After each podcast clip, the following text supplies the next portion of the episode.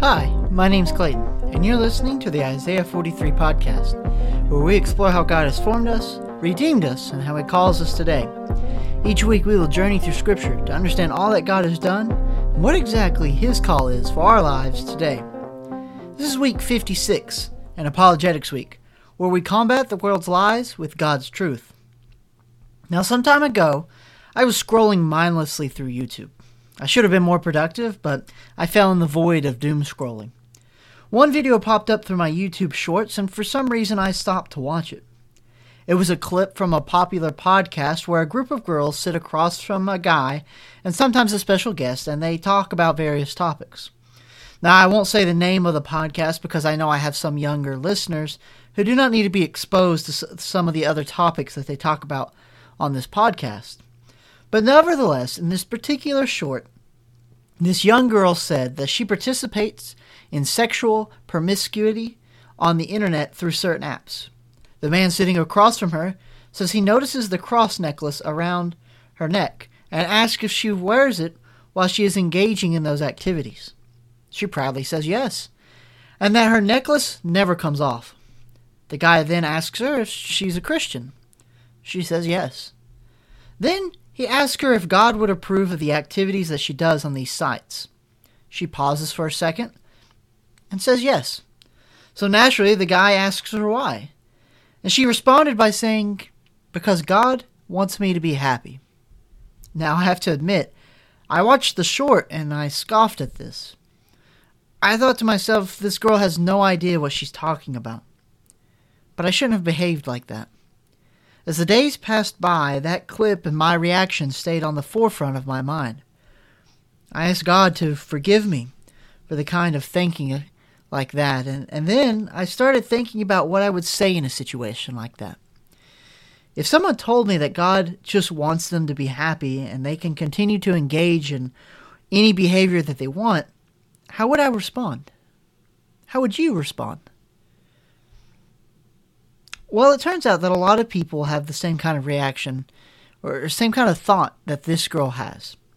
A quick search on YouTube of God wants me to be happy will produce endless results of videos where so called pastors have preached messages of God just wants you to be happy. These videos at times can be up to hundreds of thousands of views. In that case, they have to be right. God just wants me to be happy and I can do whatever it is I want. But is that what Scripture teaches? To find out how we should respond to this statement, and if Scripture teaches us that God wants us to be happy, we need to pray that God tells us what He wants us to know. So let us pray. Father in heaven, we come before you today, and we ask for your mercy, Lord. We ask for your mercy because we don't deserve it. And we know our hearts and our hearts just want us to be happy, Lord, but that's not what you want from us. Lord, you want so much more than just that. I pray today you will open our hearts that whatever it is that your scripture reveals, Lord, we will be open and receptive to it, Lord. But I also pray, Lord, that when we have reactions, Lord, to things that people say, let our hearts not be one of pride or boastfulness, Lord. Let it be of humility, and let us recognize that once we were in those same shoes, and in many ways we still are. And Lord, I pray that you will speak to us, and you will guide us, and you'll remind us that your call is that we are to take up the cross and to follow you if we want life. In Jesus' name I pray. Amen. Now, here's something that I want to clear up before we get started. Yes, God loves us, and we know that all things work together for the good of those who love God. However, God is also just and righteous. This means that He cannot allow your so called happiness to override His justice. He won't simply let the fact that you are sinning go unnoticed. He may be patient, yes, but his justice still stands, and one day it will come upon us. A true believer will understand this and seek to turn away from whatever it is they have fallen into. They will love God and seek to obey Him more than they will want to desire their own lusts and passion. Will they fall short? Well, yes, of course. But does that mean they just give up the fight and do it because it brings them momentary pleasure? Well, by no means. A true believer who loves God will pursue God and fight constantly to avoid giving in to sin. They will fight day in and day out so they don't continue to fall short. Now, with all that said, in today's episode, we only have one passage of Scripture that I really want us to focus on. Jesus never, ever says, or even remotely says anything close to, just do whatever you want that makes you happy. That's what I really want from you. No, I think Jesus makes it clear how he feels on the subject in just a few short verses. So let us turn our attention to Matthew chapter 16, verses 24 through 27. We will be reading from, as always, the ESV or English Standard Version. Once again, Matthew chapter 16, verses 24 through 27. Then Jesus told his disciples, If anyone would come after me, let him deny himself and take up his cross and follow me. For whoever would save his life will lose it, but whoever loses his life for my sake will find it. For what will it profit a man if he gains the whole world and forfeits his soul? Or what shall a man give in return for his soul? For the Son of Man is going to come with his angels in the glory of his Father, and then he will repay each person according to what he has done. In these few short verses, Jesus makes it abundantly clear that the happiness of his followers is not his top priority. Now, will they have joy in following him? Why, sure. But these verses are almost a smack in the face. How many times have we been on the verge of giving into sin and thinking, well, God will forgive me, so you plunge headfirst into that sin? If we're all being honest, we probably do it every single time. We are self indulgent creatures. We never deny ourselves anything. Why would we? After all, we are all told all the time just to do what makes us happy. Jesus says something totally opposite to what we want him to say. So let's break it down verse by verse and examine what Jesus has to say. Let's start with verse 24. Then Jesus told his disciples, If anyone would come after me, let him deny himself and take up his cross and follow me. You know, alongside John 3:16 and Philippians 4:13, this is, verse is probably one of the most well-known verses among self-identifying Christians. But how often do we take a moment to stop and think about what this verse actually has to say? The cross was a great burden to bear. Some estimates say that the cross would have weighed around 300 pounds or more, so that alone was a heavy burden. On top of that, crucifixion usually began with being beaten and whipped, so the body would already be exhausted. Jesus tells his disciples that if they want to follow him, then they must bear their cross. But he doesn't start with that. He starts with, let him deny himself. Some have taken this to the extreme, of course, but we don't have to take it there to get the point. Jesus says that if we want to follow him, then we have to deny ourselves. We have to deny what we want to get him. Like I said, these verses are like a slap to the face because I can see parts of my own life where I don't want to deny the things that I want in order to serve Christ faithfully. I want to save my money and spend it on things that I want. I want to save my time and waste it on things that I want to do. I'm sure that there are things that you want that you have not denied for yourself when you could have been seeking to follow Christ. Well, this doesn't mean that we have to deny every pleasure we have if it's not a sinful one. For example, I love to read, so I can buy books if I want to. I don't have to deny myself that, necessarily. However, the problem becomes when I have begun to buy too many books, and I'm not saving money or I'm not giving money for my tithes or any other God honoring purposes because I have indulged in too much. If it takes from God, it's a problem. The other issue we run into here is that we must deny ourselves sinful pleasures. Sure, they might make us happy, like the young lady that I spoke of earlier, but it goes against God's commandments in the first place. And secondly, Jesus tells us to deny ourselves. He doesn't tell his disciples that they can keep doing whatever they want and stay a follower. That's not at all what he says. When he tells his disciples this, he tells them that they are to deny their sins, their sinful past, and their sinful desires.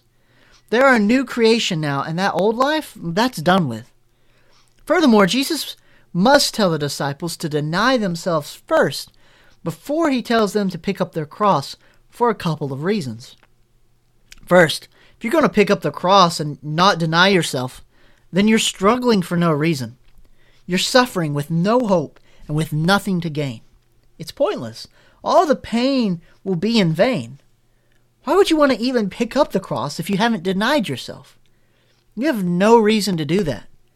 Second, if you deny yourself, then your heart and mind will be more open and willing to suffer with Christ.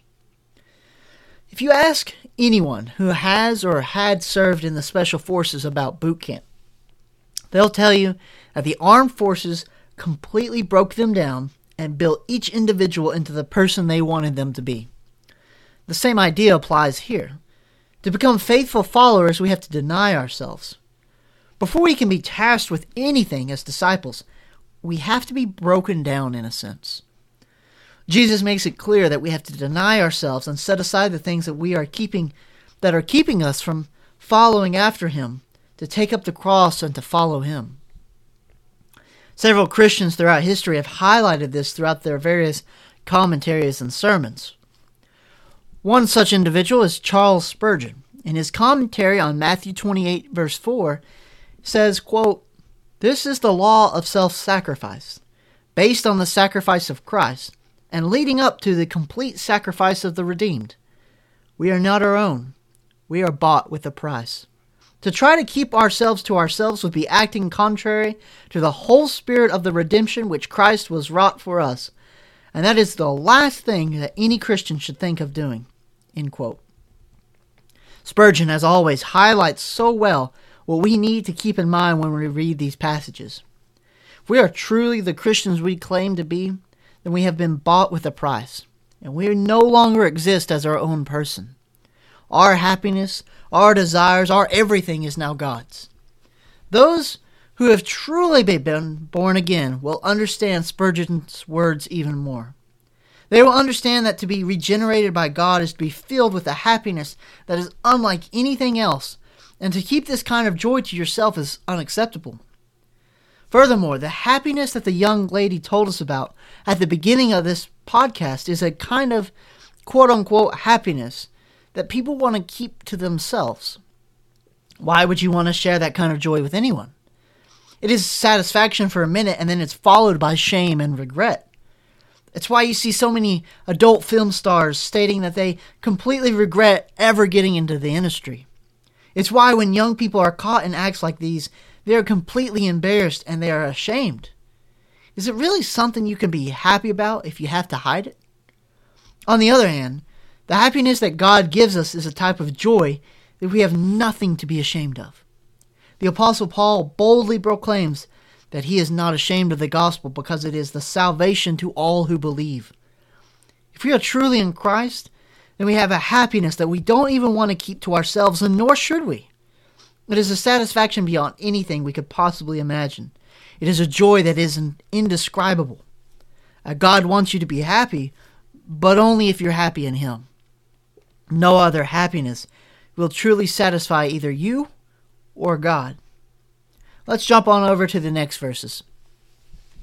For whoever would save his life will lose it, but whoever loses his life for my sake will find it. For what will it profit a man if he gains the whole world and forfeits his soul? What shall a man give in return for his soul? Jesus continues on this topic that we've been discussing. He tells us that whoever wants to save their life will lose it. Now, what he means here is that someone may want to save their life by saving the life that they've always known sin. They don't want to lose that, so they do everything they can to hold on to that. That could be even creating God in your own image so that you don't have to lose the sin that you're in love with. The way that God that, that God you've created can give you a pass on everything you want because you just want to be happy. However, in the end, they will lose their life. They will lose it all and they will be judged and punished for their sins that they have done, as Jesus makes clear in verse 27. Yet Jesus tells us that if we lose our life, if we give up the sin that we are so in love with, then we will find life, everlasting life. A life full of true joy and happiness. Scripture records numerous times when true life is accounted only to residing in Jesus. Our old lives are done with. That means the former things that brought us happiness and pleasure don't bring us the same kind of satisfaction that they once did. Now, only Jesus can. Only the way, the truth, and the life can do that. Uh, verse 26 asks us a very important question. Christ, asked, Christ asks us, For what will it profit a man if he gains the whole world and forfeits his soul? Or what shall a man give in return for his soul? What will we truly gain if we get the whole world but have lost our souls in the process? We can have all the knowledge, all the wealth, all the power, everything in the world. But what will any of it matter if we lose our souls? I mean, think about it. Really think about it. This life is temporary. We're only here for a couple of years, and then we're dead. God judges us, and we're either granted eternal life or we're condemned for eternity. We might want to just live it up here and enjoy our time, but what about forever? Because forever is a really, really long time.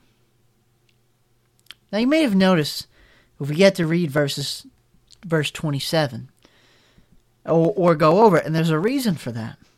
You see, in verse 27, Jesus says, For the Son of Man is going to come with his angels in the glory of his Father, and then he will repay each person according to what he has done. Jesus talks a lot about his second t- coming, and he tells several parables relating to his second coming that discuss repaying each according to what they have done.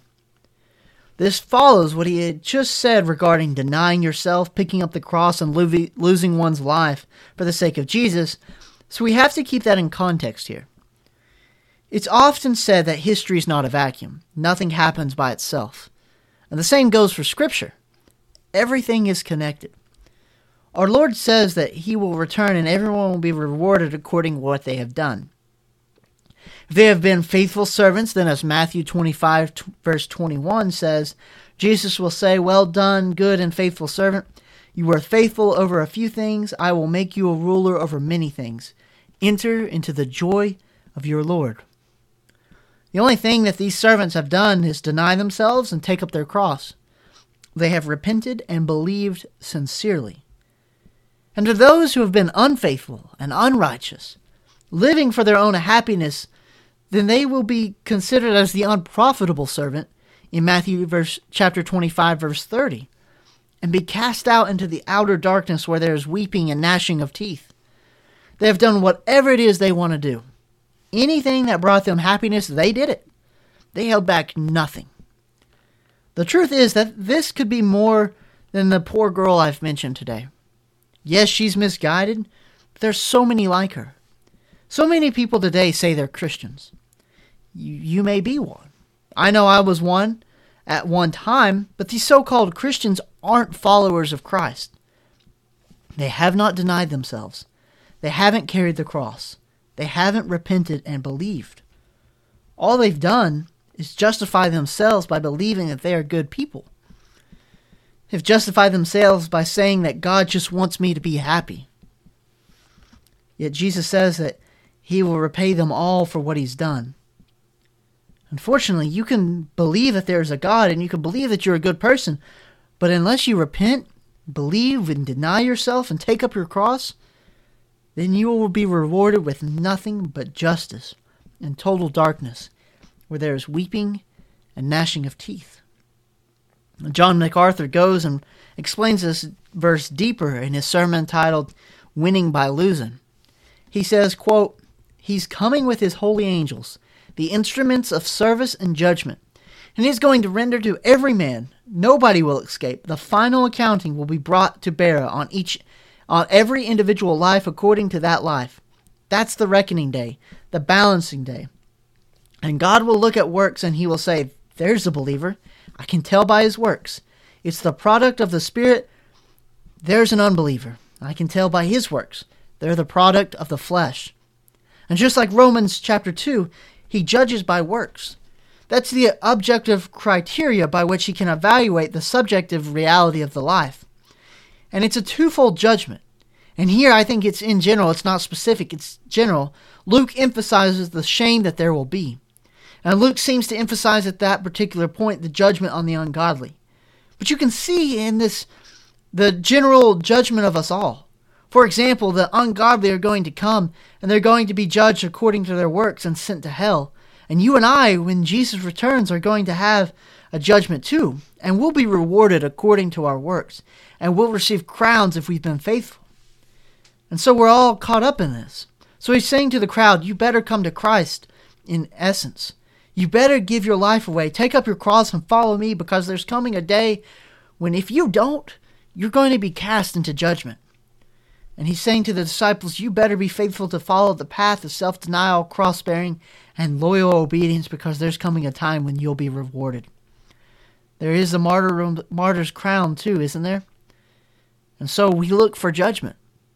End quote. In MacArthur's insight, we see just how important it is, once again, to give up the things that we thought would bring us happiness, because true happiness only comes from God. Our whole mentality needs to be radically changed. In order to receive the crowns of glory, in order to reign with Christ forever, we have to live lives that are faithful. None of this nonsense about God wanting us to be happy so we can do whatever we want. We will be judged for that. We will be judged by how we live. Scripture teaches us so. Now, I thought about ending today's episode by saying, What will your reward be? But I don't think that's how we should end it.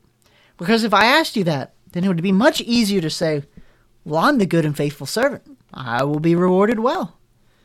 But in the light of Scripture, we need to ask ourselves a deeper question Have I denied myself and carried the cross? If I ask myself that, and I'm being honest, I know what my answer is. And I see times when I have put the cross down to chase after things that I want more. I may be the only one, but I'm willing to bet that I'm not. If God wants us to be happy, then He's already provided the only way to be truly happy, which is through His Son, our Lord and Savior, Jesus Christ.